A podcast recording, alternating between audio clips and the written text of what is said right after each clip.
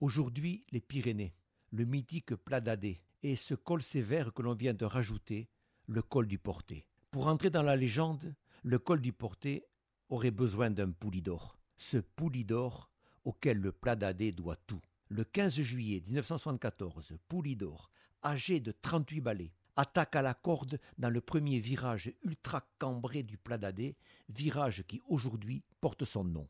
Ni Eddy Merckx, ni les Espagnols, qui sont pourtant ici sur leur terrain, ne parviennent à prendre la roue violette du vélo violet de Marc Mercier, de Raymond Ier. C'est la folie, sur le bord de la route et dans les transistors. Il a attaqué Raymond, il a attaqué.